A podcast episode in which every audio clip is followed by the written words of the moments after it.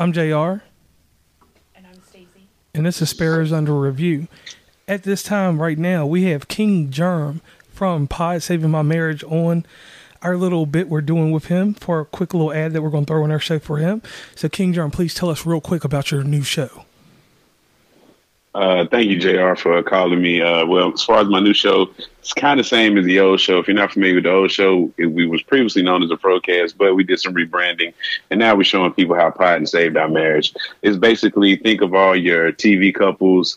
Uh, that's what you have with me and my wife. We don't always agree. We disagree most of the time, but that's where the magic comes from. Um, you can catch us every Friday um, on all DSPs and hopefully you will come and listen and get entertained by us and so we can show y'all how we are saving our marriage with podcasting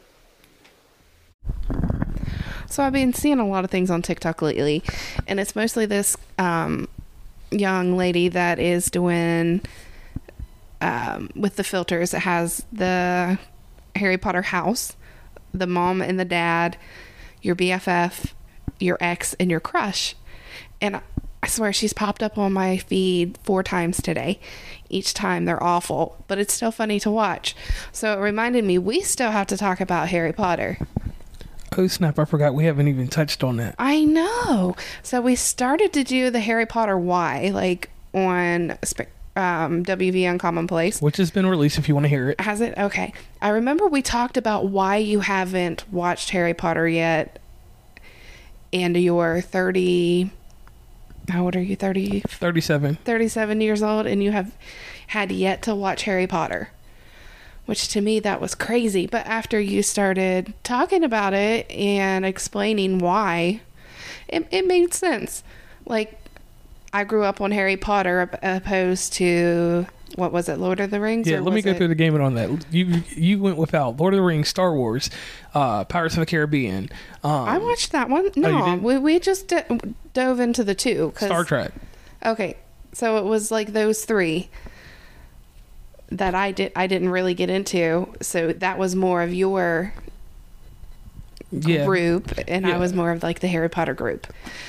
But since then, we have watched, I believe, the first six movies. Yeah, we only have one left. See, I don't think I think you only watched half of the first part of seven because there's eight movies, Oh, right. Yeah, because they broke that one up from the book. right? So I will say this: um, I don't. I think I appreciate more that I got to watch it now as an adult mm-hmm. than when I was younger because it would have taken me away from something else that I was doing. Yeah, I would have. What bothers me now today is that I'm a video game guy. right. and we were in a store yesterday in Indianapolis, Disc Replay on the east side, mm-hmm. and I seen the game Chambers of Secrets, For the original Xbox. yes, and I would have gotten all those games on the GameCube and Right. burned them up. Um, I did play the Quidditch game. I was gonna say, didn't you tell me you played Quidditch and you had no idea what was going on in the movies? Right. Never seen the movies. And I think that the thing that kept me away from the movies was that there was always access to these movies at the holidays by the TV channel USA in the United States. Because they were Christmas movies. Right. And they always came on, but I was always getting a new video game. It was something that I always had going on because we, you know me, you mm-hmm. know, we've been together for a long time. Obviously. I prolong certain things because I, I know, like, once I get into it, I'm going to dive into it. And Harry Potter. Like today when we were playing the Harry Potter version of Sequence, you didn't beat me immediately because you wanted to play a little bit longer. right. And I, I should have just beat you and, and went about my business. Because you ended up losing two times. So true, so true. Now, my thing with Harry Potter, uh, I want to spin some things in here real quick. Harry Potter's story aligns with Luke Skywalker's story in Star Wars. There were so many similarities. Uh, no parents around; parents are gone and dead. Um, and it just seemed like to me like that there was parallels between him.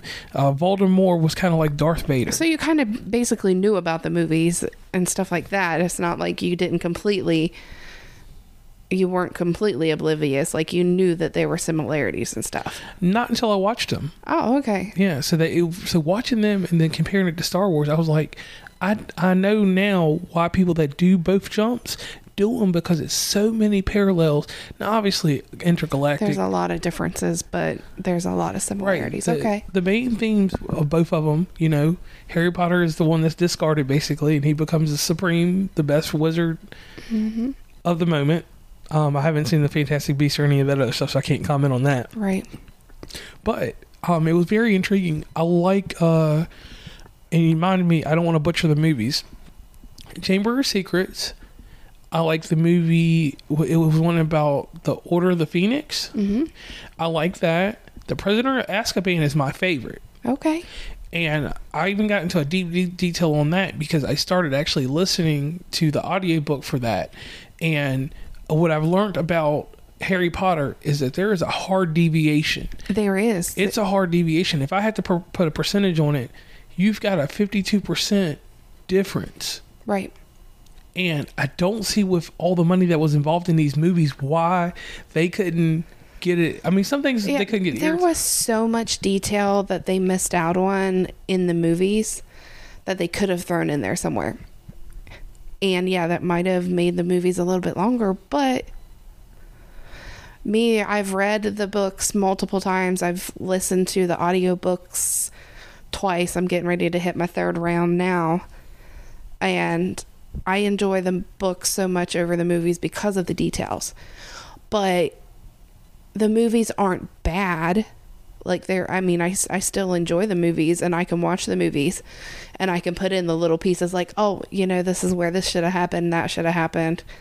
But it still doesn't take away from the movies, in my opinion. And I can agree with that. And I will say this about The Prisoner of Azkaban. The book, I listened to it. I was on a drive to New York. And I had about eight hours drive in between where I was going. So it was really odd that I would put something on like that. But uh, the great libraries in West Virginia have a deli service, which whatever, whatever you want to call it. Um, so they provided me with the book. And um, I'm a patron of Parkersburg Library. I want to put that out there. Uh, Wood County all day long when it comes to library. I express everyone get a book, find something you like, read it, get content, great stuff. So listening to the book and knowing knowing that I had uh, seen the movie, I was highly disappointed because I knew that one movie. If you ask me anything else about any other movie, I'm like, uh, I can go gray on you. Right, and that that's one that made a big difference to me. And I'm just like, mm, I don't like the way they did this. So, so other than that, I will say this: I have not finished the last Harry Potter, but I'll tell you my problem with Harry Potter, and it happened to me not with Star Wars, but actually, it actually happened with me with um, what was the movie series Divergent, the Divergent series, and I've actually read those books, which is an odd thing for me because people that know me know I don't read very often. I don't. You will never see me read in person. Like, it's only got to be when I'm busy. But anyway, the one thing is, is that I wanted more. I wanted to know what they were doing now. I wanted a future beyond what I know because I know what's going to happen at the end of the part. Well, I mean, it kind of gives you that with the cursed child. Well, I haven't got that far in the world. Right. I need a movie too. I don't know if they're going to make one, Probably not. honestly. But But anyways, overall, you enjoyed the the movie so far. Um, they're not trash. hmm. Let me say this. The Harry Potter movies are amazing. They're not trash. They are a cinematic genius. I am a movie buff, so I will give them their chops. They go up in there when I when I do my column and I talk about stuff on my blog. I have put Harry Potter up there with everything except Avatar Well, you didn't like Avatar, but that's a different story. for another show. Yes.